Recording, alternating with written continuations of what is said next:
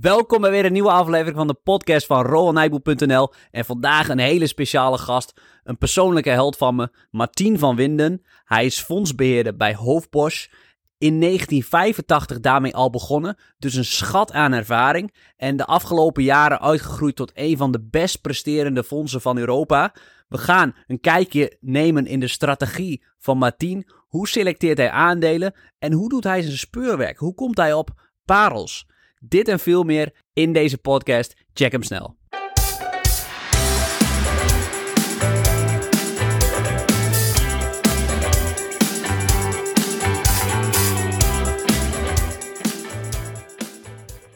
Ja, welkom Martien bij deze speciale podcast, want ik vind het geweldig. Je bent een persoonlijke held voor mij. Kijk. We hebben al heel wat jaren contact en we zijn ook allebei naar Omaha geweest. Nou, ik ben 1 keer geweest. Jij bent al...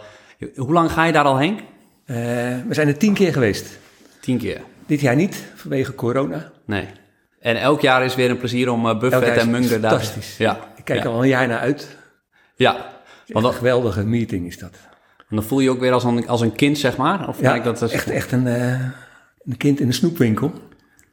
Ik zit altijd te denken, waarom vind ik dat nou zo interessant? Misschien komt het... Ik weet niet zeker, het is gewoon maar een gedachtegang dat... Vaak heb ik het gevoel van, misschien heb ik het allemaal niet zo goed gezien. Omdat iedereen er altijd anders over denkt, over allerlei zaken. Op het gebied van beleggen, op het gebied van economie. Als ik zo dag naar Warren en Charlie luister, denk ik van, misschien heb ik het toch goed gezien. Dus ik probeer een beetje in hun lijn te denken. Ja, en jouw beleggingsfilosofie, waar we straks later misschien nog op terugkomen, of ongetwijfeld, daar ben ik heel benieuwd naar. Is ook in lijn van Warren Buffett en Charlie Munger? Ja, in zekere zin wel. Wat ze eigenlijk propageren is, denk zelf na. Dat is eigenlijk het belangrijkste. Dat is eigenlijk weer de filosofie van Hannah Arendt, groot filosoof. De stelregel was, denk zelf na. En dat zie ik eigenlijk steeds bij Warren Buffett en Charlie Munger. Dat ze eigenlijk steeds zeggen, denk zelf na. Dus doe niet klakkeloos wat anderen zeggen dat je moet doen. Maar probeer zelf een oordeel te vormen. Dat is eigenlijk de belangrijkste les van Warren Buffett. En dat het dan uitmondt in hoe hij belegt... Dat is eigenlijk een tweede. We wel die principe van zelf nadenken hebben, gemeen denk ik. Maar dat kan soms tot andere beleggingskeuzes leiden. Ja, en door zelf na te denken, dan word je kritisch en dan ga je... En ja, dat is ook precies. De les aan de luisteraars misschien alvast. Ja, precies. Daarom is het vervelend als je economie hebt gestudeerd of iets anders. Dat je eigenlijk dat denken van je wordt beperkt. Hoe bedoel je dat? Dat je al bepaalde richting op bent gestuurd. Terwijl je eigenlijk overal moet je met fris en vrolijk tegenaan kijken en steeds denken, is dat wel zo? Dus mensen die economie gestudeerd hebben, zijn niet per se betere beleggers? Nee, zeker niet. Integendeel. Ik denk dat, mooie studie heb ik zelf niet gedaan hoor. Maar als je goed beleggen wil worden, zou je filosofie moeten studeren. Omdat filosofie eigenlijk steeds gaat om de vraag waarom en steeds op zoek is naar diepere waarheden. De waarheid bestaat niet volgens de Grieken. De waarheid is altijd een keuze. Dat geldt zeker op het gebied van economie en beleggen. Ik zit nu in mijn hoofd naar een voorbeeld te zoeken. Nou, misschien is groei een mooi voorbeeld.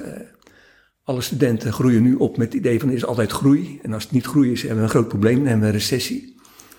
Maar groei is pas de laatste tientallen jaar in economieboekjes verschenen. Vroeger was het niet vanzelfsprekend dat er groei was. Je had tijden van hoogconjunctuur, van groei. Je had tijden van laagconjunctuur, dat allemaal niet zo jovel ging. En per saldo bleef dat bijna gelijk. Dus groei kwam niet voor in economieboekjes vroeger. Ja. Ander voorbeeld is inflatie. Nederland heeft tot 1948, dus zolang ik het heb kunnen meten, vanaf 1540 tot 1948, dus praat je over 400 jaar, geen inflatie gekend. Ja, we hebben een periode van inflatie gekend, een periode van deflatie. En per saldo is dat 0 geweest over de hele lange periode. Pas vanaf 1948 kennen we eigenlijk continu inflatie. En alle economiestudenten groeien nu op met het idee van er is altijd inflatie. Sterker nog, de ECB propageert dat je iets van 2% inflatie moet hebben om de economie gezond te laten draaien. Daar denk ik van, dat is totale lariekoek, want eigenlijk moet je streven naar 0% inflatie, misschien deflatie. Zeker voor Nederland, we hebben een enorme pensioenreserve. Een hoge inflatie betekent dat die pensioenreserve steeds minder waard wordt.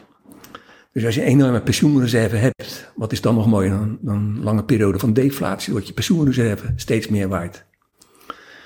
Dus wat mij betreft worden centrale bankiers afgerekend op het wel of niet in de hand houden van inflatie. Ja, en jij vindt eigenlijk... Zodra die inflatie boven de 0% komt, dan moet de president de centrale bank onmiddellijk aftreden en moet er een nieuwe komen. Ja, dus... Om die inflatie maar in de hand te houden. En... Dat geldt ook voor begrotingstekorten. Dat is niet mijn idee. Met dat idee is Warren Buffett een keer gekomen. Dus een regering en een parlement moet eigenlijk streven naar een neutrale begroting. En zodra de tekorten komen, moeten alle parlementsleden moeten aftreden, moeten nieuwe verkiezingen komen om een nieuw parlement te kiezen.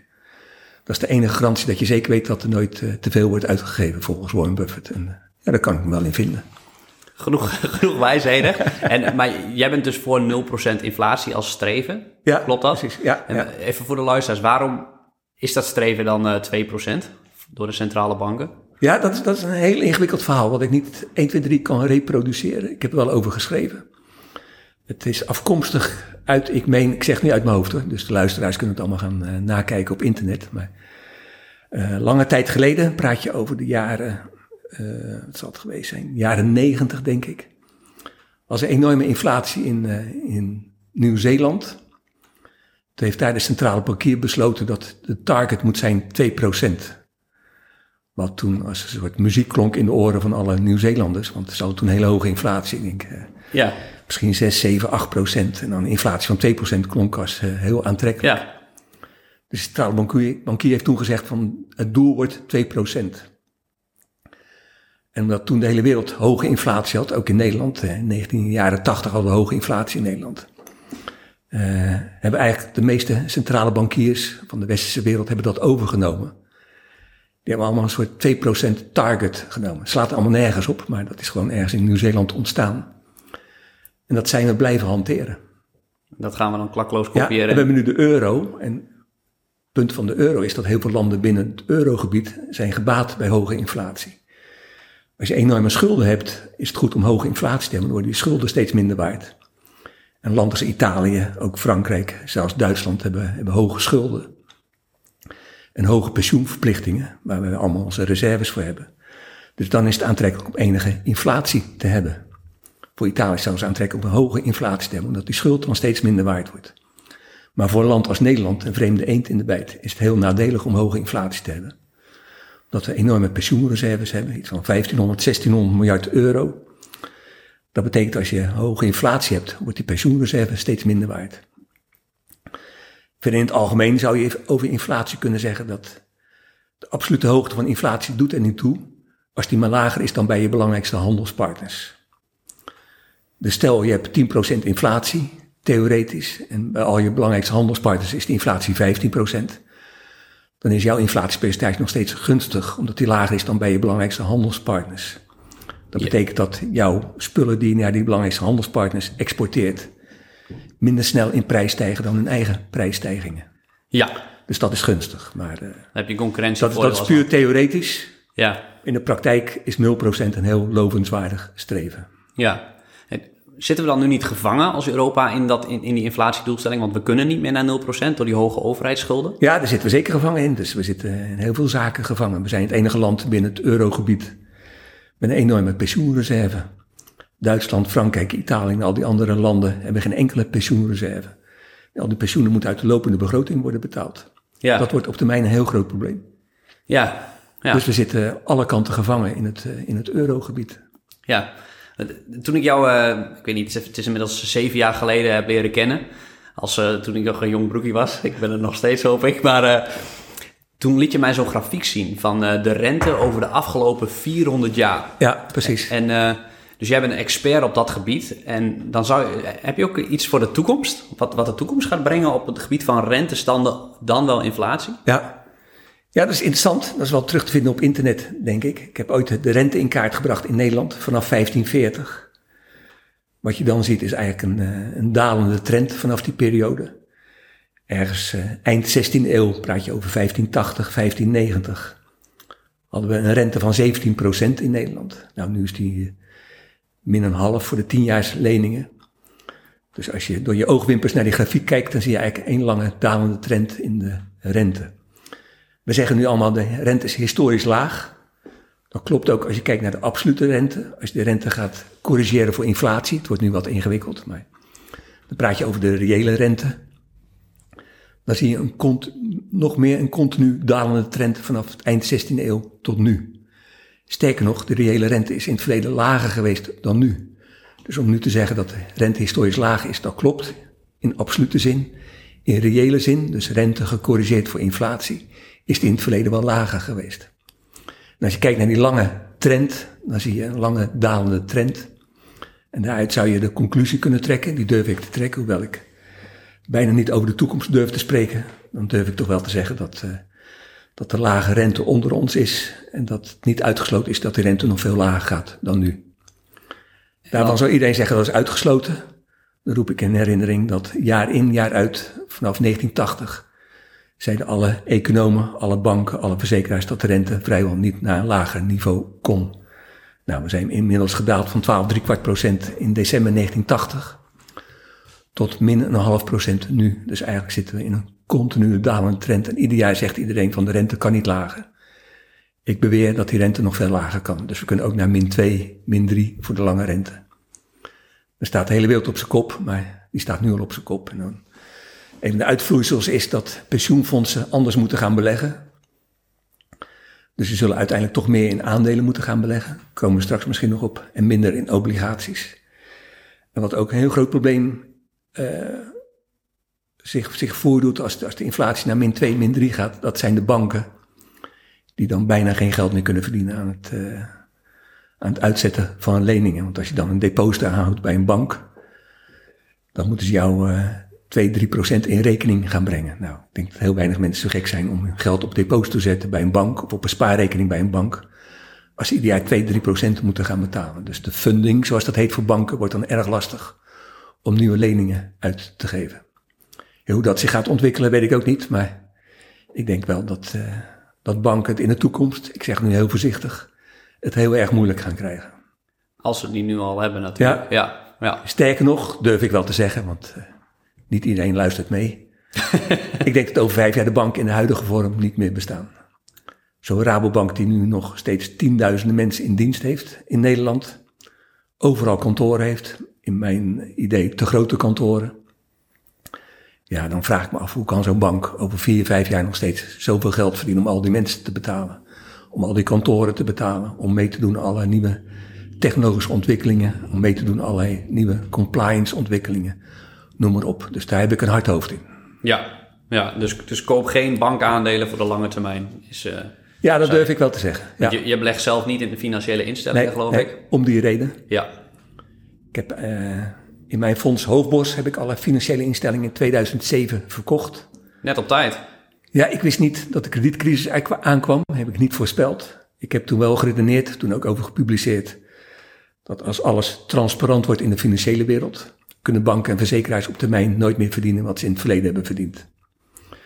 Nou, bij banken zie je dat wat eerder dan bij verzekeraars. Verzekeraars zijn een soort grote tankers, waarbij het heel lang goed blijft gaan, ook als het in de echte economie slecht gaat.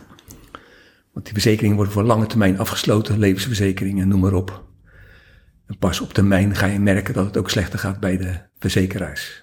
Ja. Terwijl... Maar ik was toen belegd in Wells Fargo, Bank of America, Bank of Montreal, prachtige banken. In Nederland belegd in ABN AMRO, ING. Als je mij in 2005, 2006 had gevraagd wat zijn de mooiste ondernemingen in Nederland, had ik zeker ABN AMRO genoemd. Ik had ING genoemd, vroeger Nationale Nederlanden en dat soort zaken. Prachtige instelling, maar totdat ik in 2007 steeds meer tot de conclusie kwam dat het winstmodel van die banken onder druk kwam te staan. Dat door toenemende transparantie in de toekomst nog wel eens veel meer onder druk zou kunnen komen staan.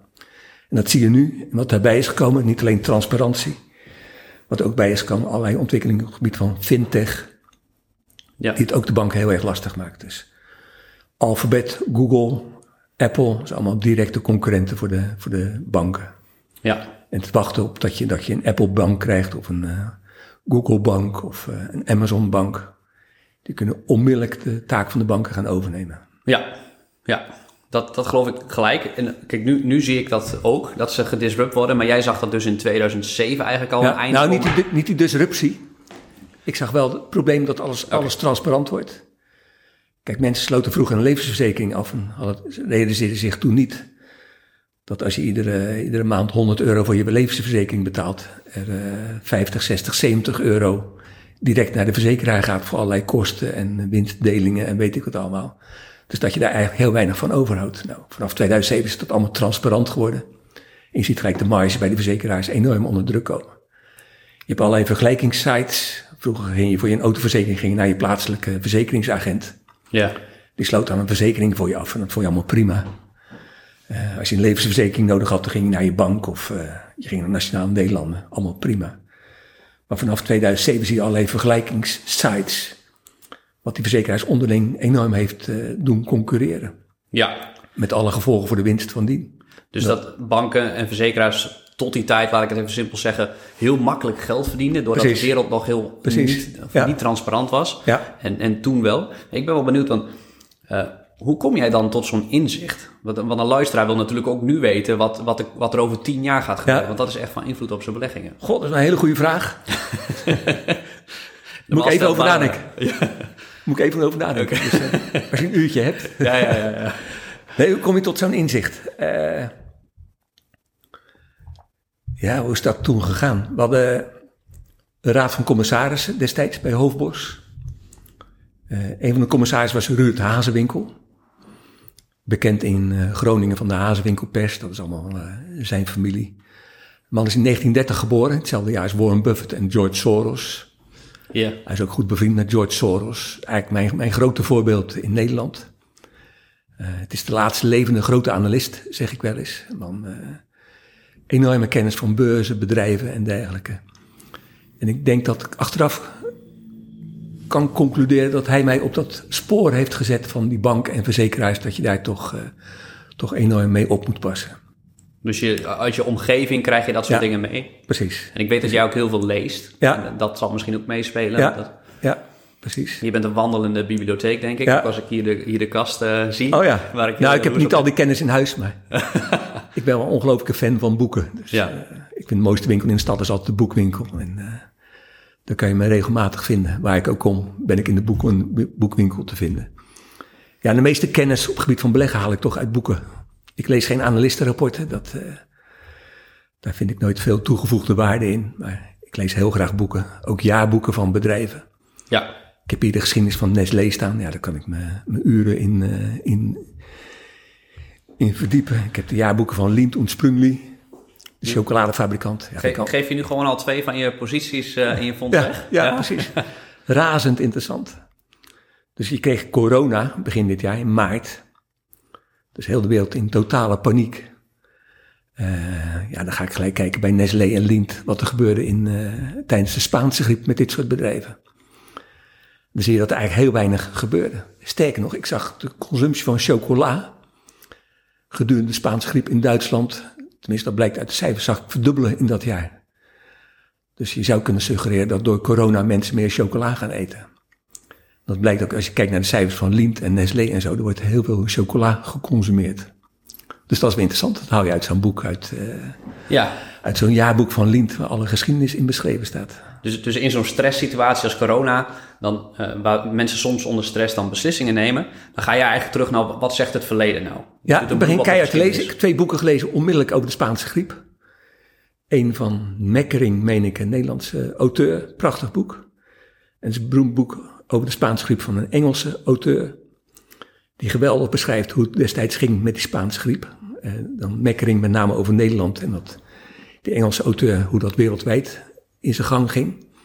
Ja, dat geeft me enorme rust gelijk van, zo gaat het en dan valt het op zich wel mee, qua beurzen. Het viel toen ook mee. Ja. En met name wat mij intrigeert is wat er gebeurt als zo'n Spaanse griep is afgelopen. Nou, wat je dan ziet is zijn grote feesten georganiseerd in de wereld. Dus men was zo blij, had ook te maken met het einde van de Eerste Wereldoorlog. Maar dat viel niet gelijk samen met het einde van de Spaanse griep, die eindigde pas een jaar later. Dat er destijds ook grote feesten werden georganiseerd om het einde van de Spaanse griep te vieren. Dan kan je teruggaan naar Italië, naar Rome, naar Frankrijk. De grote pestepidemieën. Rome een paar keer geteisterd door enorme pestepidemieën in het verleden. En wat je ziet, dat als zo'n pestepidemie ten einde was, werden er ook grote feesten georganiseerd. Wat ik nu denk, dat is maar een gedachte vanuit de geschiedenis, dat als corona achter de rug is, misschien ergens begin volgend jaar, ja, dus geen COVID-19 meer in wat rond waart, ja, dan vermoed ik toch dat ook in Nederland en de rest van Europa en de rest van de wereld enorme feesten zullen worden georganiseerd. Ik durf te voorspellen dat mensen die nooit naar een café gaan, dan ook 3 dagen in een café zullen gaan plaatsnemen. Dus ik voorzie al grote feesten in Amsterdam, grote feesten in Rotterdam, grote feesten in Haarlem, om allemaal het einde van de corona te vieren. Dus dat gaat een enorme bestedingsimpuls geven.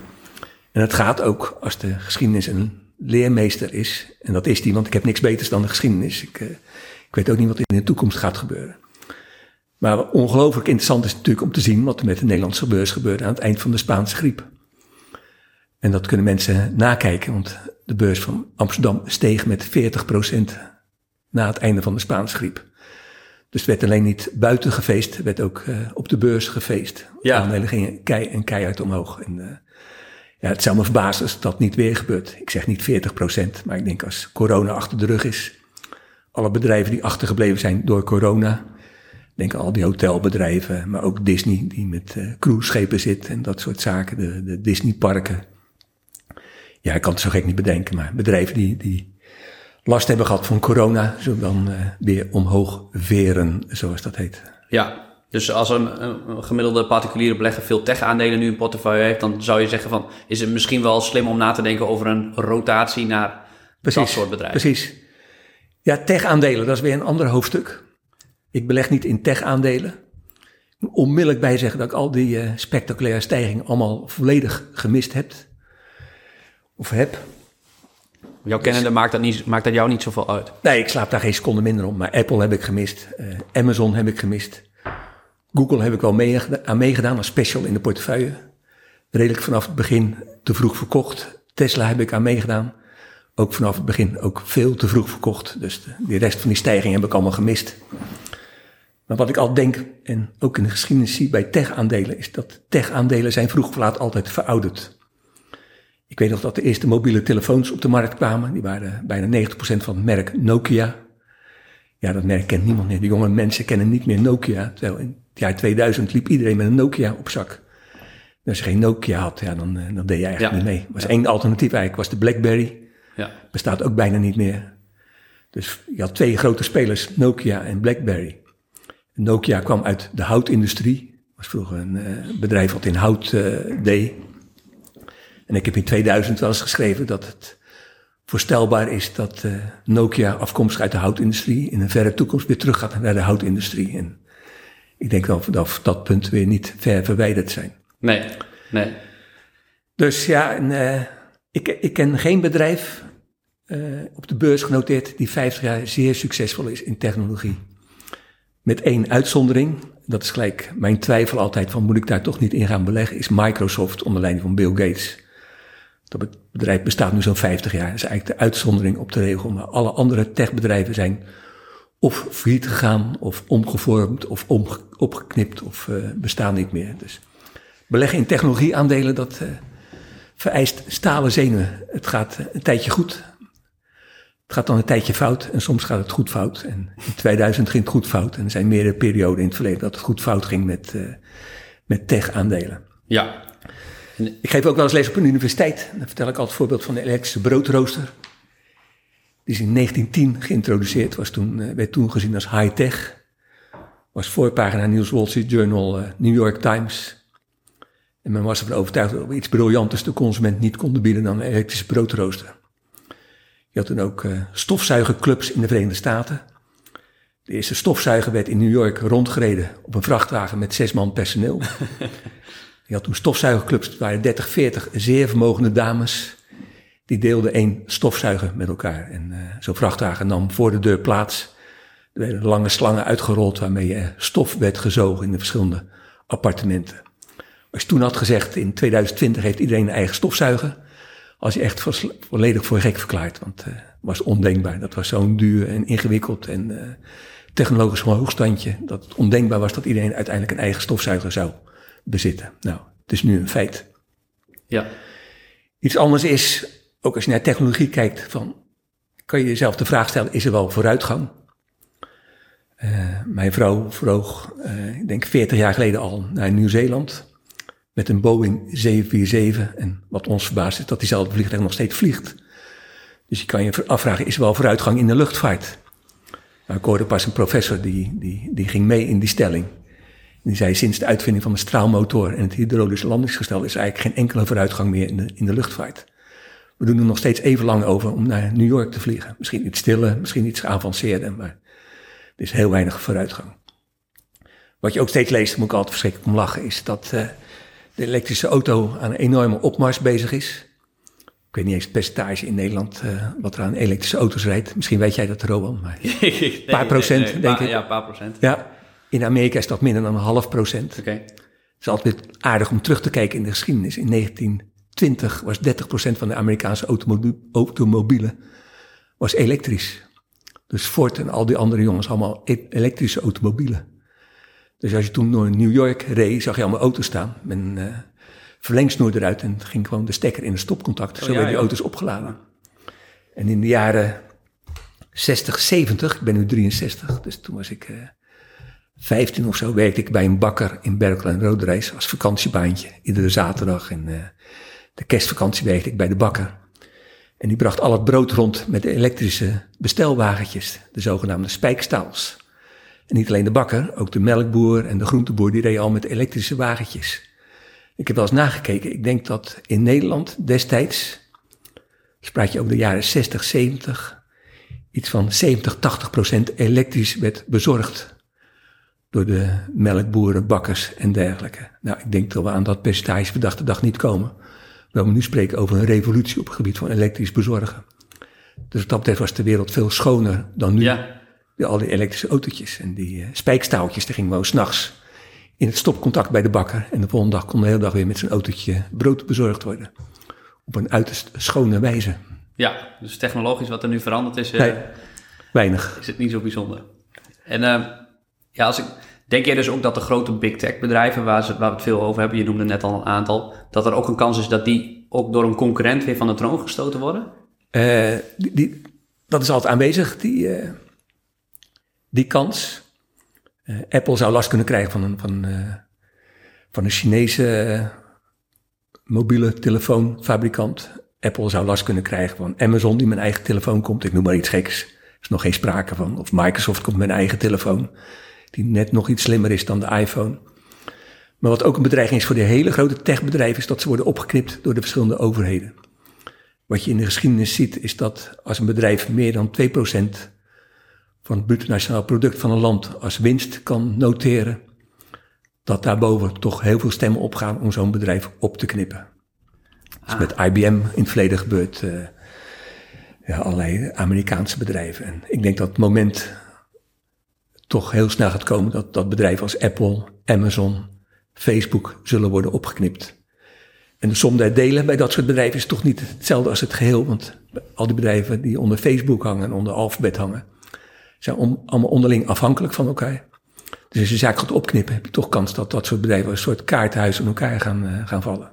Ja, we hadden net toevallig vorige week een podcast over Big Tech en dat risico opsplitsen. Want iedereen denkt, Big Tech, die hebben de markt de afgelopen 10 jaar fantastisch gedaan. Denk jij in dat geval, door dat soort risico's, dat ze de komende 10 jaar juist minder gaan doen? Ja, het is voor mij heel moeilijk voorstelbaar dat die grote techbedrijven in de komende 10 jaar net zo goed gaan doen als de afgelopen 10 jaar. Ik zie allerlei bedreigingen aankomen. Ja. Als je kijkt naar Apple, hoe dat bedreigd wordt door China. Ze halen ten eerste heel veel onderdelen uit China. Dus direct vallen ze ten prooi in allerlei handelsoorlogen.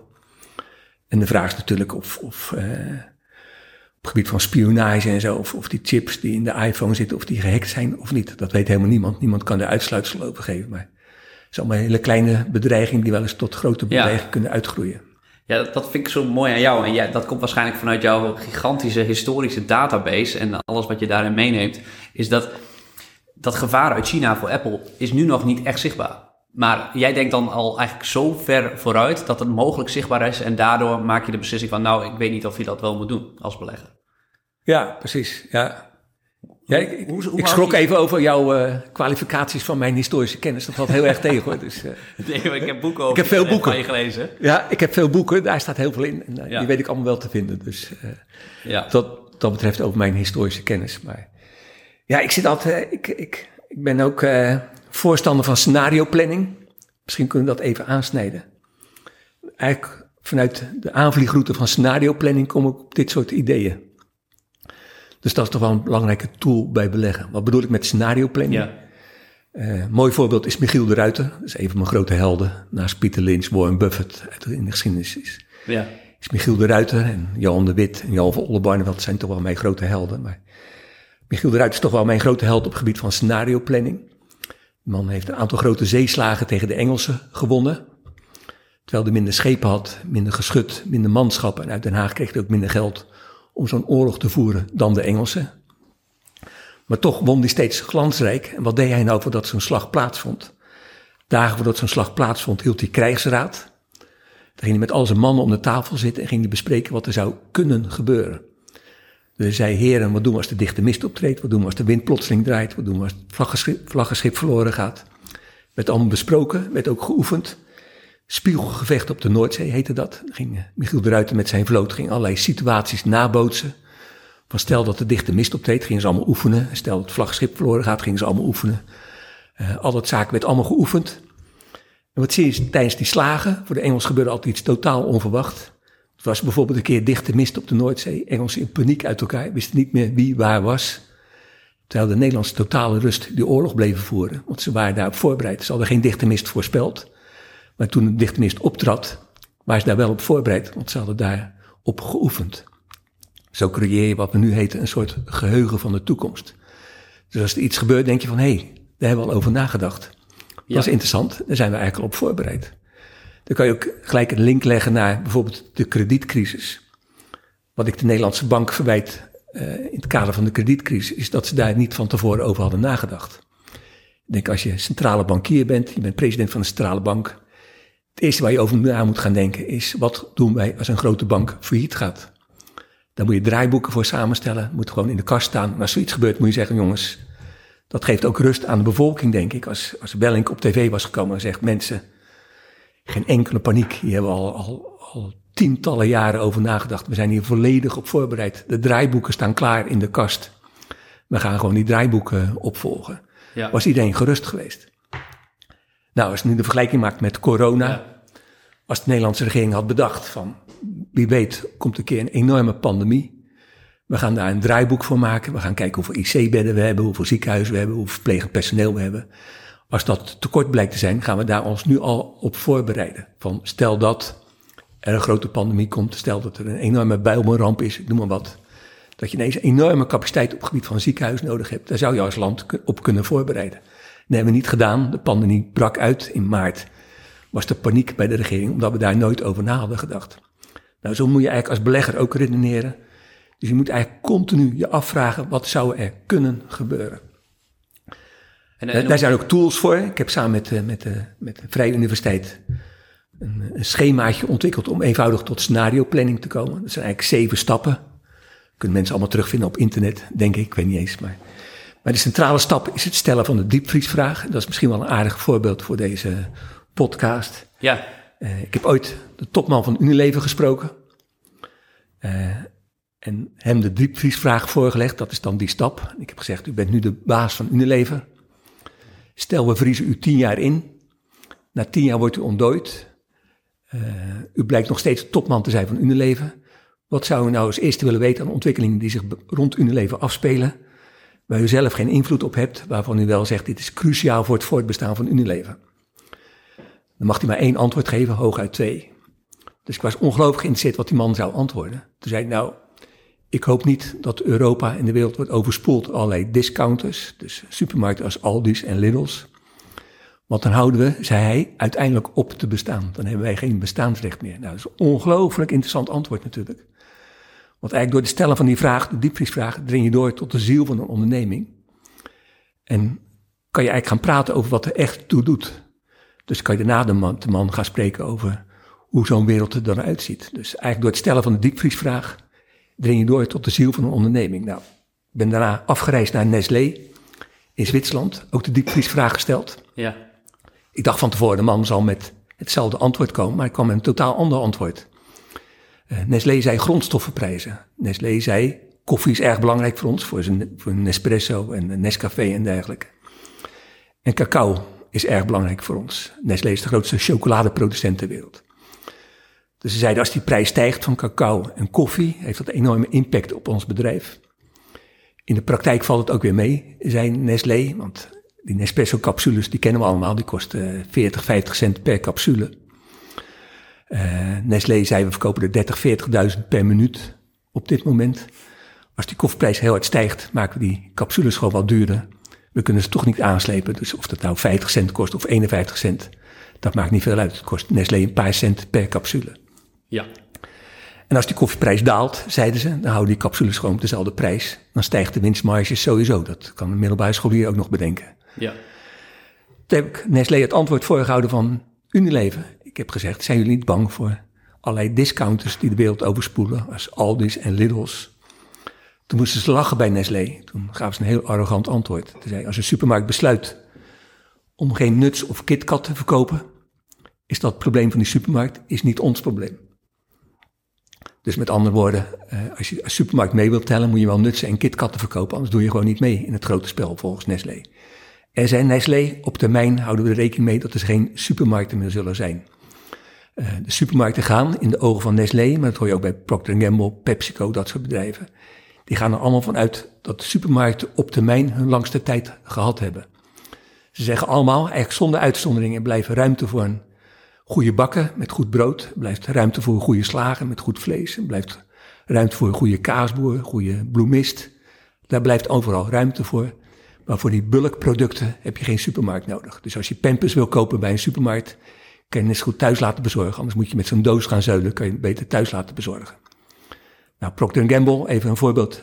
Zijstraatje, hun grootste product. Dat zijn de Pampers, $10 miljard omzet. Die werden vroeger altijd via supermarkten verkocht. En een paar jaar geleden zijn die Pampers online gaan aanbieden in Amerika. En ze vertelden ons dat er bij wijze van spreken geen Pampers meer in supermarkten worden verkocht. Dat gaat allemaal online. Dus die komen gelijk vanaf de fabriek bij de mensen thuis. Dus zie daar een stijging van de winstmarge op Pampers. Had nog één bijkomend voordeel. Zij Procter & Gamble, als Amerikaanse consumenten naar een supermarkt gingen om een doos Pampers te halen, namen ze 1 doos mee. Die waren veel groter dan in Nederland, maar de meeste mensen namen 1 doos mee. Thuis Pampers, thuisbezorgd laten ze gelijk 4, 5 dozen komen en zeggen, zet me in de carport of zet me in de garage. Dus dat had een bijkomend voordeel. Dus in plaats van 1 doos per consument verkopen ze gelijk 4 of 5 en die worden gelijk vanaf de fabriek naar huis bezorgd. Dus zie daar allerlei voordelen. Nou, dat ziet Nestlé ook en die zegt, ja, uiteindelijk zullen de Maggi bouillonblokjes allemaal via internet gaan. Maar ik ben nog niet klaar. Ik ben bij de antwoorden naar Ahold gegaan, het beroemde Ahold. Ja. Ik ga die antwoorden toch eens voorleggen aan Ahold. Ik heb gezegd, dit is het antwoord van Unilever, wat vinden jullie ervan? Zij zei, nou, ik snap helemaal dat de man dit antwoord geeft. En Unilever noemde toen, ik praat over een paar jaar geleden, het voorbeeld van de Unox rookworst. Ahold zei, dit is een Unilever product. Wij bepalen wat die kost. Wij bepalen ook waar die komt te liggen. En dat is helemaal onderin het schap. Dus als de luisteraars vanavond naar Albert Heijn gaan of vanmiddag, en ze willen een Unox rookworst kopen, dan moeten ze door hun knieën, want de Unox rookworst ligt nog steeds helemaal onderin het schap. Dus dat is interessant. Nou, ik vond ik een interessant antwoord. Dat klopte in lijn met wat de topman van Unilever mij had verteld. Toen vroeg ik, zit dat nou met Nestlé? Toen zei Ahold, dat is een totaal ander verhaal. Ze noemden het voorbeeld van de Nescafé. Die hadden ze een paar jaar daarvoor van de schappen gehaald. Ze hadden overal Albert Heijn oploskoffie neergezet. Maar zeiden, binnen een paar weken regende het zoveel klachten dat we ons verplicht zagen de Nescafé weer terug te plaatsen. Een Nestlé-product. En, zei Ahold, wij zijn ook verplicht de Nescafé op ooghoogte te plaatsen. Eye level is buy level, zeggen ze in de supermarktwereld. Ja. Ja. Sterker nog, zei Ahold, wij moeten alle Nestlé-producten op ooghoogte plaatsen, anders mogen we het niet verkopen, worden van de lijst geschrapt.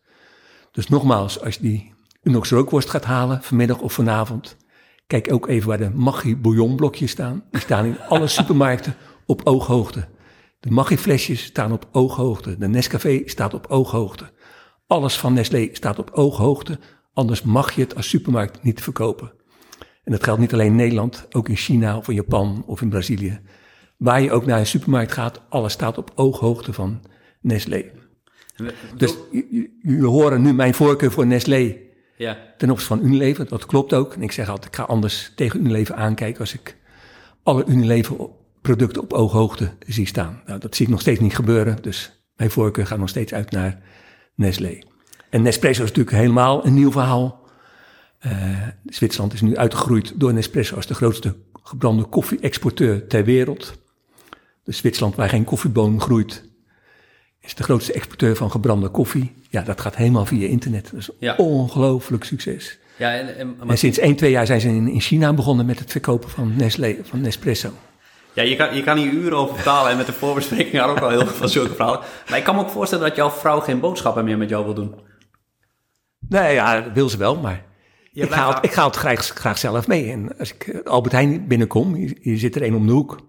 Ik kijk onmiddellijk waar alle producten staan. Iedere dag loop ik voorbij de Maggi en iedere dag zie ik de Maggi staan. En denk ik van, hé, ze staan op ooghoogte. Ik zie de nutsen liggen, ik zie de KitKatten liggen. Dat vind ik allemaal verschrikkelijk interessant om te zien. Zo gauw daar verandering is, dan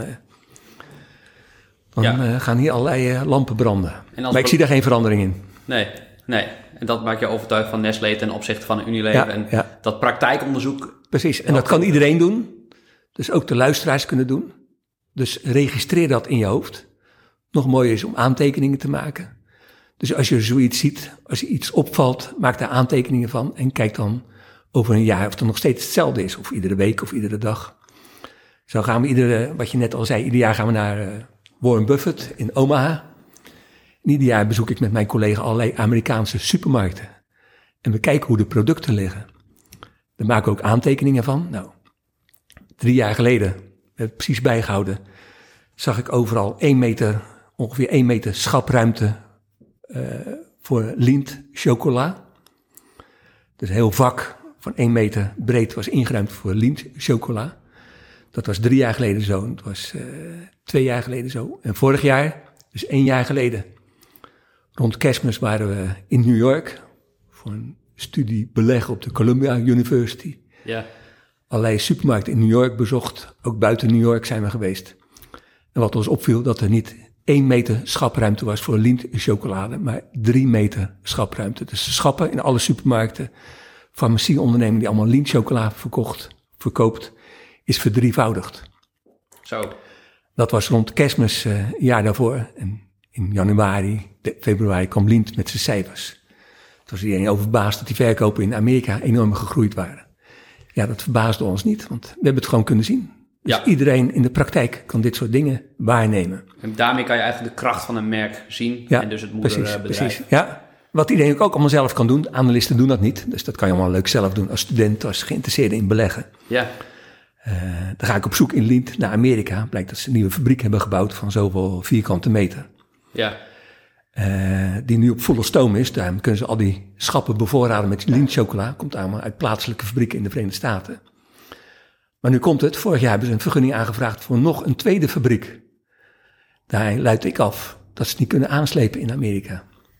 Wat ook blijkt uit de cijfers. Dus ze kunnen eigenlijk 2 keer zoveel gaan produceren. Omdat er 2 keer zoveel vraag is. Nou, we zijn ook bij Lindt langs geweest. Dat kan dan niet iedereen. Wel, ik denk dat door iedereen ontvangen wordt. En wat Lindt ook vertelde is dat ze nu winkels zijn gaan openen in de Verenigde Staten.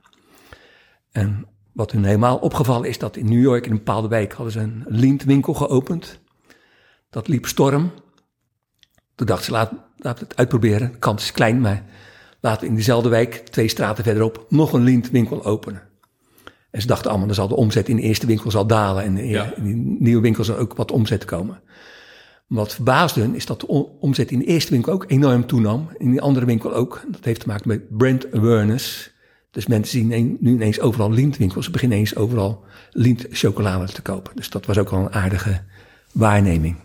Ja, in je portefeuille, daar heb je veel van dit soort bedrijven die jij bespreekt. En ik denk dat je de kern van misschien je beleggingsfilosofie al wel aansnijdt. En dat omschrijf je eigenlijk heel mooi in zo'n interview. Met de quote, beleg alleen in aandelen die als onbrandbare sequoia's zijn. Ja, precies. Wat doe je daar precies mee? Ja, nou, sequoia's, dat zijn die oeroude bomen die de grootste bosbranden hebben doorstaan.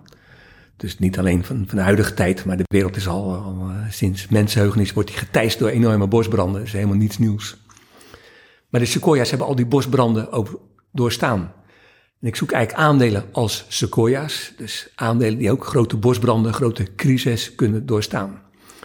Nou, ik heb net over Nestlé gesproken. Nestlé bestaat zo'n 150 jaar. Heeft grote oorlogen doorstaan, grote recessies, depressies doorstaan. Dat is in mijn ogen een soort sequoia. Lindt bestaat ook 150 jaar. Eerste Wereldoorlog doorstaan, Tweede Wereldoorlog doorstaan. Spaanse griep doorstaan, recessies, depressies. Alles doorstaan, dus ook een prachtige sequoia. Dus ik weet, als er een grote crisis is in de wereld, dit soort bedrijven zullen het doorstaan. Tenminste, als de geschiedenis een leermeester is. En daar waarschijnlijk sterker uitkomen. Ja, vaak zie je ze er sterker uitkomen. Nooit 100% garantie, maar toch, geeft mij toch wel een heel veilig gevoel. Ja, en dat is historisch perspectief. En veel luisteraars zijn ook gek op dividend. En jij kijkt ook dividend niet een paar jaar terug, geloof ik, maar dat doe je ook wel 50 jaar soms. Ja, ja, liefst 50 jaar, liefst langer. Ik had net over Lindt. Het bedrijf was zelf daar niet van op de hoogte. Dus ik vroeg de financiële man, sinds wanneer keren jullie dividend uit? Toen zeiden ze, een goede vraag, gaan we eens uitzoeken. Dat hebben ze uitgezocht. En wat blijkt, Lindt keert vanaf 1907 dividend uit. Zo. En heeft vanaf 1907 ieder jaar verhoogd. Dit is volgens mij een wereldrecord. Dus, ja. Ik denk dat er geen bedrijf is in de wereld die vanaf 1907 ieder jaar zijn dividend verhoogt. Zo. Dus dat zegt iets over zo'n concern. Nou, Nestlé verhoogt eigenlijk ook continu Johnson Johnson, PepsiCo. Dus ik denk dat dividend een soort ultieme maatstaf is voor een bedrijf, hoe het gaat met zo'n bedrijf. Ja. Kijk, de winst kan je alles mee doen. Een bank, ABN AMRO, ING, die kunnen een winst invullen die ze maar willen. Dat is zo ondoorzichtig en zo'n duister geheel winst, dat mij dat eigenlijk weinig interesseert. Dus of ING nou 1 miljard winst maakt of 10 miljard, ik zeg maar iets hypothetisch, dat doet mij eigenlijk niet veel. Maar als een bedrijf in staat is ieder jaar dividend uit te keren en ieder jaar dat te laten stijgen, en dividend is gewoon cash wat de onderneming verlaat, dan zegt dat iets wezenlijks over een bedrijf. Niet de winst, het dividend is de ultieme maatstaf waarmee je niet kan sjoemelen. Je kan een paar jaar dividend verhogen zonder dat je daar ruimte voor hebt. Veel langer zal het niet duren, want dan ga je toch echt failliet of hou je op te bestaan. Ja, dus dat dividend moet wel gedragen worden door de winstontwikkeling van het bedrijf. Precies, ja. Dus als Shell dan pech heeft met die olieprijs, ja, dan is het ook gewoon niet meer betaalbaar en dan is het niet betaalbaar. Ja, dat is een beetje de uitzondering op de regel. Ik zeg altijd, een bedrijf moet ieder jaar dividend uitkeren, ieder jaar ook meer dividend uitkeren. Maar er zijn uitzonderingssituaties dat bedrijven toe besluiten om tijdelijk dat dividend te verlagen uit een soort voorzichtigheidsbeginsel. En dat is een andere eigenschap die ik mooi vind bij bedrijven, is een soort voorzichtigheidsbeginsel. Ze heeft Packard, de vrachtwagenfabrikant, moeder van DAF, heeft na de kredietcrisis het dividend verlaagd. Ze dachten, die vraag naar vrachtwagens gaat helemaal instorten. Ja. Dus uit een soort voorzichtigheid hebben ze toen het dividend verlaagd. Maar die vraag naar vrachtwagens stortte helemaal niet in. Dus het jaar daarna is het vrolijk weer verhoogd en nu zitten ze weer op het oude niveau. Dus dat je zo ook Shell moet zien. Shell is een zeer conservatief, extreem voorzichtig bedrijf. Ik denk dat ze tijdelijk dat dividend verlaagd hebben, om het dan weer voor de hele lange periode ieder jaar weer te verhogen. Dus. Ja, oké, mooi. En ik ben ook wel heel benieuwd, want we schieten zo mooi op en ik geloof dat ik hier uren met jou over kan praten. Dat wil ik onze luisteraars zeker wel aandoen, maar ik weet niet of Barbara er blij mee is met al het eventuele eigenlijk. Maar je hebt het ook over, want we hebben nu over losse aandelen gehad, maar je hebt een hele mooie aparte strategie, namelijk de Sun-strategie. Ja. Kan je daar iets over vertellen? Ja, ik beleg eigenlijk in maar 3 landen, noem ik de Sun-landen. Zwitserland, United States en de Netherlands. Dus Zwitserland, de Verenigde Staten en Nederland. Dat zijn in mijn ogen de enige 3 landen in de wereld die een extreem hoog kennisniveau combineren met hoge betrouwbaarheid. Kennisniveau kan je afmeten aan Nobelprijzen die gewonnen worden door een land. Amerika wint de bulk van de Nobelprijzen sinds de Tweede Wereldoorlog, ik meen zo'n 360. Zwitserland heeft weer het hoogste aantal Nobelprijzen per hoofd van de bevolking, gevolgd door Nederland. Dus dat zijn toch alle 3 enorme kennislanden. Als je kijkt naar Davos en zo die ook die kennis van landen in kaart brengt, staat Zwitserland meestal op nummer 1. Zwitserland geeft iets van, ik denk, €40.000 per student per jaar aan wetenschappelijk onderwijs uit. Nederland zit op €8.000. We zijn al een kennisland, dus Zwitserland slaat alles op dat gebied. Gevolgd door de Verenigde Staten. Dus kijk naar topuniversiteiten, van de top 10 staan er 8 in de Verenigde Staten. Met één absolute nummer 1, dat is Harvard.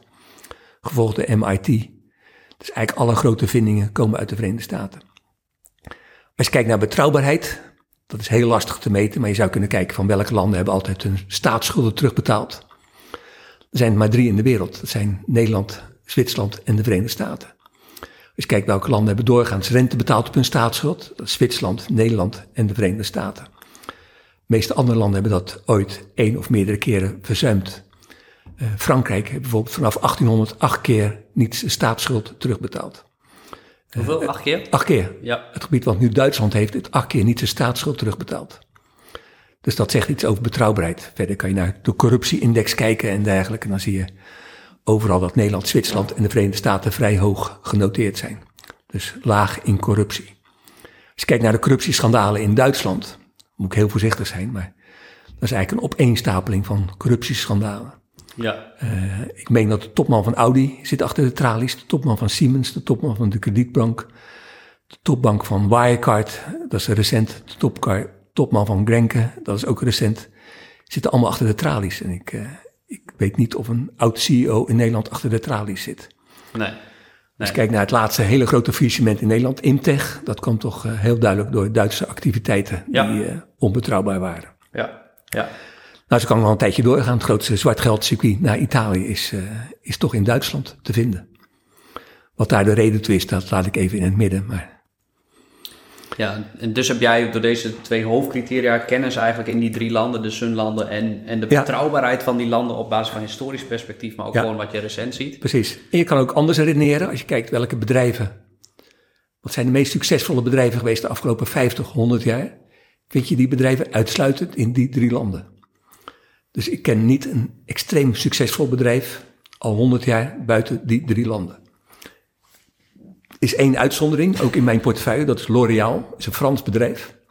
En gelijk even de mooiste bedrijven ter wereld. Maar L'Oréal is voor 22% van Nestlé. 30% van de familie Betancourt, die, naar ik hoor vertellen, ook weer grotendeels in Zwitserland woont. Ja. Dus L'Oréal voor mij meer een Zwitsers bedrijf dan een Frans bedrijf. Want er is geen haar in mijn hoofd die eraan denkt om een Frans bedrijf te kopen. Op één na, dat is L'Oréal. L'Oréal, die zit in de portefeuille. Zit in de portefeuille, ja. En jij spreekt ook met het management, gaf je net al aan. En dan, ik had het over L'Oréal ook een keer over het Vaticaan. Of was dat niet met L'Oréal gekoppeld? Ja, precies. Die publicaties. Ja, L'Oréal bestaat sinds 1910 of zo, 1907, 1910 bestaat L'Oréal. Dus sinds 1910 hebben ze 5 CEO's gekend. Dus dat is extreem stabiel. En ik zeg altijd stabieler dan het Vaticaan. Want over die lange periode heeft het Vaticaan meer pauze gekend dan L'Oréal topmannen. Ja. Dus je op zoek gaat naar een stabiel management, moet je bij L'Oréal zijn. Dat is extreem stabiel. En waarom is dat een voordeel? Ik kan het wel bedenken, maar in het bedrijfsleven zie je mensen na 3 jaar een wisseling maken. Dus dan denk je misschien, dat is misschien slim om heel snel te wisselen. Ja, daar ben ik zelf nog niet helemaal over uit. Je zou een case kunnen maken dat een topman heel lang moet blijven zitten. Je zou een case kunnen maken dat de topman om de zoveel jaar gewisseld moet worden. Ik denk, voor beide zijn er argumenten te vinden, maar bij het ene bedrijf werkt het een beter dan het ander. En niet ieder bedrijf kan putten uit hele mooie kandidaat-CEO's. Kijk, de huidige CEO bij L'Oréal tot volgend jaar is Agon. Je moet hem ook aanspreken met monsieur le président. Oké. Die man is eigenlijk van jongs af aan bij L'Oréal werkzaam. Heeft Amerika gedaan voor L'Oréal, heeft de Amerikaanse markt groot gemaakt. Is overgeplaatst naar China, heeft van China enorm succes gemaakt. De man heeft enorme staat van dienst binnen L'Oréal. Die is uiteindelijk CEO geworden. De nieuwe CEO is eigenlijk de rechterhand van Agon. Is in heel dat proces meegegaan, werkt ook al heel lang voor L'Oréal. Dat wordt nu de nieuwe CEO. Ja, heb ik op zich alle vertrouwen in. Ja. Ja. Maar als CEO niet functioneert, dan is het goed om snel te vervangen. Maar bij L'Oréal was geen enkel signaal dat die Agon niet functioneerde, want hij heeft er enorm succes van gemaakt. Ja, ja. Maar nogmaals, voor beide is wat te zeggen. Dus er is geen wet van meden en persen. Nee, dat snap ik. En opkomende landen, dat doe je dus niet, want je belegt alleen in de sunlanden. En volgens mij heb je daar dan ook... Zijn dan die redenen ook weer daarvoor? Ja. Je zou kunnen zeggen, een opkomend land, dat is aan het werken, aan zijn betrouwbaarheid. Ja, precies. Ja, ja, dat zal ik niet meer meemaken, dat een van die opkomende landen een betrouwbaar land wordt. Want ik kijk toch graag naar 50, 100 jaar. Dus, dus dat ga ik niet meer meemaken. Wat ik vind van opkomende landen, emerging markets, dat je daar niet mee, niet mee moet inlaten.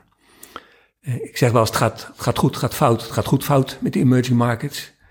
Als je alleen al kijkt naar de jaren 90, dat je de Verre Oostencrisis, de Zuid-Amerika-crisis, Rusland-crisis, Mexico-crisis. Ja, steeds ging het licht uit in die landen. Ik meen de Verre Oostencrisis, gingen de beurzen 3 weken dicht in het Verre Oosten. Je had toen nog geen China, dat telde toen niet mee, maar alle andere beurzen in het Verre Oosten gingen 3 weken dicht, was gewoon geen handel. En toen ze open gingen, was het tegen gedecimeerde koersen. Dus dat kan allemaal gebeuren in emerging markets. Als je nu kijkt naar Turkije met de lira, wat daar gebeurt, is natuurlijk rampzalig. Dus ik zeg altijd, je moet wel profiteren van de emerging markets, want daar vindt de groei plaats.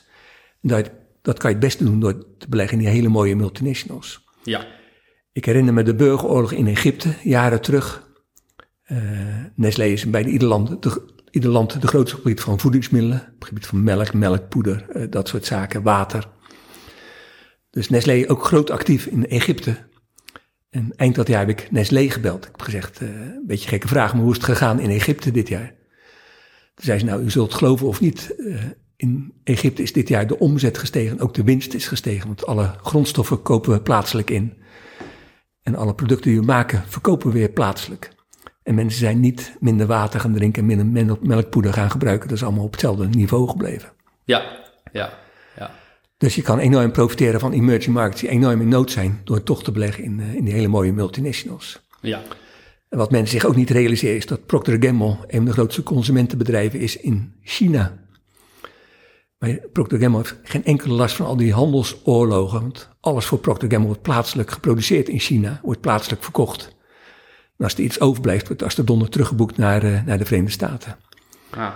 Dus ja. Eigenlijk die concerns opereren heel eenvoudig. Dus Nestlé heeft bij wijze van spreken als directie de hele wereldkaart voor zich. Ze produceren in ieder land, ze verkopen in ieder land. En als het ene land wat goedkoper wordt en in het andere land produceren ze dan het ene land ietsje meer dan in het andere land. En dan gaan ze onderling een beetje exporteren, importeren. Zo kijken ze ook naar de Brexit aan. Dus Nestlé groot in Europa, op het continent groot in Engeland. Ja, hij zegt, we hangen gewoon achterover, kijken wat de Brexit ons brengt. Blijkt Engeland een stuk goedkoper te worden dan het continent. Dan gaan we meer gas geven in Engeland, gaan we het gewoon weer exporteren naar het continent.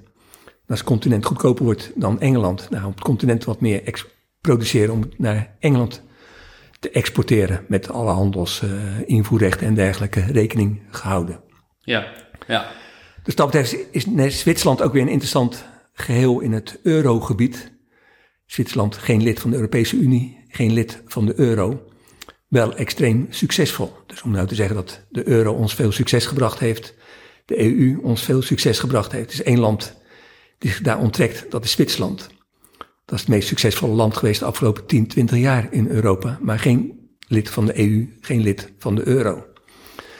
Dat betreft nog een aardig voorbeeld wat mij te binnen schiet. We hebben de Vira ooit besteld, die treinstellen uit Italië. Oh ja. En weer teruggestuurd, heeft Nederland een paar miljard gekost. En waar komen nu de treinen vandaan? Die komen uit Zwitserland. Dat zijn allemaal Stadler treinen. Dus als ik op het station ben, kijk ik altijd waar de trein gefabriceerd is. Die komen allemaal uit Zwitserland. Als niet EU-lid bestellen we al onze treinen in Zwitserland. Die zijn weliswaar een stuk duurder dan de Italiaanse treinen, maar wel van hoge kwaliteit. Omdat wij de Vira-treinen afbestelden en terugsturen naar Italië, hadden we enorme haast met het bestellen van treinen in Italië. Daar hebben we nog extra 10% voor moeten betalen, omdat we haast hadden met het bestellen van die treinen. Dus dat is heel interessant. Komt allemaal in Zwitserland terecht, al die orders. Mooi. En zo doe jij onderzoek. Echt speurwerk, hoe het werkt. Ja. En zo word jij vast ook geïnspireerd op nieuwe aandelen. Heel grappig voorbeeld wat je net ook zei over Geberit, geloof ik. En ik was hier net op het toilet. Je doet ook je eigen posities eer aan, zeg maar. Precies. Ieder aandeel in portefeuille kan ik wel traceren hoe ik daar ooit op het idee ben gekomen. Ja. Vaak door boeken, vaak door personen. Ik was ooit bij Lindt op bezoek in Zurich, in Zwitserland. Daar ontmoette ik een Amerikaan, baas van een family office of zo. En die was eigenlijk geïnteresseerd in hetzelfde bedrijf waar ik geïnteresseerd was. Dus belegden wij spreken onze portefeuilles naast elkaar en hij kwam op dezelfde aandelen waar ik in belegde. En hij lette eigenlijk op dezelfde dingen waar ik ook in, ik weet niet hoe die heette, maar... Ja. Die man zei toen van, interessant, al die aandelen die je in portefeuille... Ik mis er één, zei hij, Geberit. Ah, hij zei, daar moet je eens langs gaan. Als je dit mooi vindt, vind je dat ook verschrikkelijk mooi. Dus onmiddellijk langs gegaan. En het is verschrikkelijk mooi. Ja, want kijk, als beginnende particuliere belegger... en je begint met zelf aan inselecteren... is vaak de vraag, hoe vind ik nou die eerste stap naar een geschikt aandeel? Maar een mooie kan dus zijn om gelijkgestemden te vinden. Die ook, precies. Maar als beginnend belegger zou ik toch heel goed om me heen kijken. Niet luisteren naar anderen. De beste tip is nog altijd je eigen idee. Dus als gauw iemand anders jou zegt van je moet dat aandeel kopen... er moeten eigenlijk allerlei rode vlaggen omhoog gaan... want dan is er iemand anders op dat idee gekomen om dat aandeel te kopen. Dus eigenlijk moet je het zelf bedenken. Dus ga de supermarkt in, kijk naar al je uitgaven... en ga kijken wat er heel goed doet... en ga kijken of daar eventueel aandelen van te koop zijn. Mooi. Dan zitten we al aan een uur, geloof ik. Wat ik mooi vond in de voorbespreking... je liet me eigenlijk de kaft al zien van je... nieuwe boek die je aan het schrijven bent. Want je hebt natuurlijk meerdere boeken geschreven. Ja. Maar je hebt ook een missie om... en dat vind ik wel mooi. Je wil heel Nederland eigenlijk aan het beleggen krijgen. Ja, precies. Ja, mijn nieuwe boek heet Je leeftijd als goudmijn. Is niet geschreven voor de gefortuneerde belegger... met een enorm kapitaal. Is eigenlijk geschreven voor de mensen in de straat, zoals het heet. In deze straat. Of mensen die aan de kassa zitten bij Albert Heijn... of de kapster, of noem maar op. Gewoon mensen die net in het arbeidsproces geraken. Niet enorme salarissen verdienen. Niet enorme beleggingsportefeuilles erop na kunnen houden. Maar die gewoon, denk ik, toch heel klein moeten beginnen. Ook al is het maar met een paar tientjes per maand. Maar begin met beleggen. En de stelling is, als je 2000 euro bij je geboorte in hele solide aandelen belegt... Ik noem daar een aantal voorbeelden van in mijn boek. Ik heb net een aantal voorbeelden genoemd tijdens deze podcast. Dan heb je denk ik 1 miljoen als je 65 bent. Dus eigenlijk zou ik de minister ook willen oproepen, de minister van Financiën, om iedere pasgeborene 2000 euro te lenen, wat dan belegd wordt in hele solide aandelen. Dan heb je 1 miljoen als je 65 bent. Ja. Je kan ook later starten natuurlijk, ook als je 20 bent, 25, 30. Maar het punt is, je moet wel starten. Je moet nu al tientjes per maand opzij leggen. Warren Buffett zegt altijd, je moet eerst sparen en dan gaan uitgeven. In plaats van andersom, als je eerst gaat uitgeven wat je overhoudt sparen, komt er niks van terecht. Dus je moet eerst geld opzij leggen iedere maand. Al is het maar een paar tientjes, liefst 100 euro of 200 euro. Probeer dat toch opzij te leggen. En ga daarmee beleggen in aandelen waarvan jij denkt, dat kan wat zijn. Ja. Kijk, als je kapster bent of kapper en je werkt de hele dag met L'Oréal producten, je bent er enthousiast over. Ik ben ook enthousiast voor L'Oréal. Misschien is dat een idee voor zo'n persoon om een keer een aandeel L'Oréal te kopen. Misschien 2 of 3 aandelen L'Oréal, om dat eens een tijdje te volgen. De mensen kunnen zelf zien hoe het gaat met zo'n product. Kunnen zelf zien hoe de cursussen zijn die L'Oréal geeft. Je kan op internet zien hoe die producten op andere landen functioneren. Doet niemand, doet eigenlijk geen analist. Ik kijk ook wel eens naar Amazon.com, naar de top 10 meest verkochte parfums in Amerika. Die kan je allemaal keurig op internet vinden. Ik ben helemaal niet zo'n internet-expert, maar binnen een paar seconden zit ik toch op dat soort lijstjes. En dan vind ik het altijd weer aangenaam te zien dat er heel veel L'Oréal parfums tussen staan. Ja, ja. Je kan ook zoeken naar de chocoladetruffels. Dat is de meest begerenswaardige chocolade in Amerika. Amerikanen eten zich helemaal scheel aan chocoladetruffels. Veel te zoet voor de Nederlander, maar dat is het meest gewilde product in Amerika. Dan kan je naar Amazon.com gaan. Kijk naar de top 10 meest verkochte chocoladetruffels in de Verenigde Staten.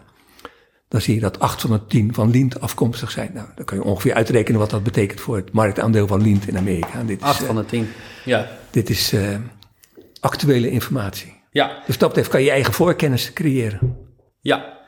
Wanneer komt je boek uit? Is dat al bekend? Ja, ik denk volgende week. Tot volgende week. Echt al? Het zover is. Ik kijk uit naar een exemplaar.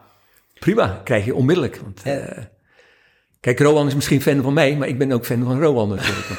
Ik vind het fantastisch wat hij doet, dat hij mensen, vooral jonge mensen, aan het beleggen krijgt. Wat dat betreft delen wij onze missie. Ik schrijf dan een boekje. Ja. Rowan komt met zijn podcast, maar ik denk echt dat jonge mensen aan het beleggen moeten gaan. En ik denk dat Rowan daar een fantastische rol in speelt. En ik hoop dat ik daar in de toekomst dat kan ondersteunen. Dus ik vind het een geweldig initiatief. Ga ermee door en ik hoop dat je 10.000, 100.000 luisteraars krijgt... die allemaal door jou heel klein beginnen met beleggen. Mooi. Bedankt, Martien. Ik heb aan jou nog wel een speciale vraag... of je ook een boekentip hebt. Want je bent een wandelende bibliotheek, zei ik aan het begin... voor een wat beginnende belegger. Want ik vermoed dat je anders ook met filosofische boeken aankomt, maar dat misschien, misschien ook wel. Geef er maar een die je wil. Ja, precies. Een mooi boek. Ik ben zelf groot geworden, niet met Warren Buffett, maar met Peter Lynch. Dat was vroeger de value belegger in de wereld. Die heeft een prachtig boek geschreven, One Up on Wall Street. Nog steeds verkrijgbaar. Als mensen een beetje Engels lezen, is dat toch wel een aanrader, denk ik. Een boek in het Nederlands.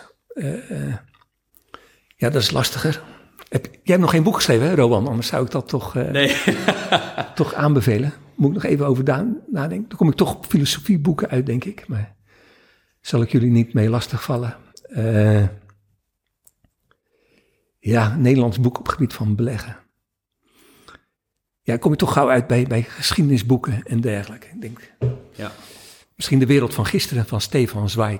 Prachtig boek. Die heb ik gelezen. Oh ja. Die vond ik erg emotioneel ook. Ja, echt prachtig boek. Over het ontstaan van Europa, hoe het allemaal gegaan is. Ja, ja.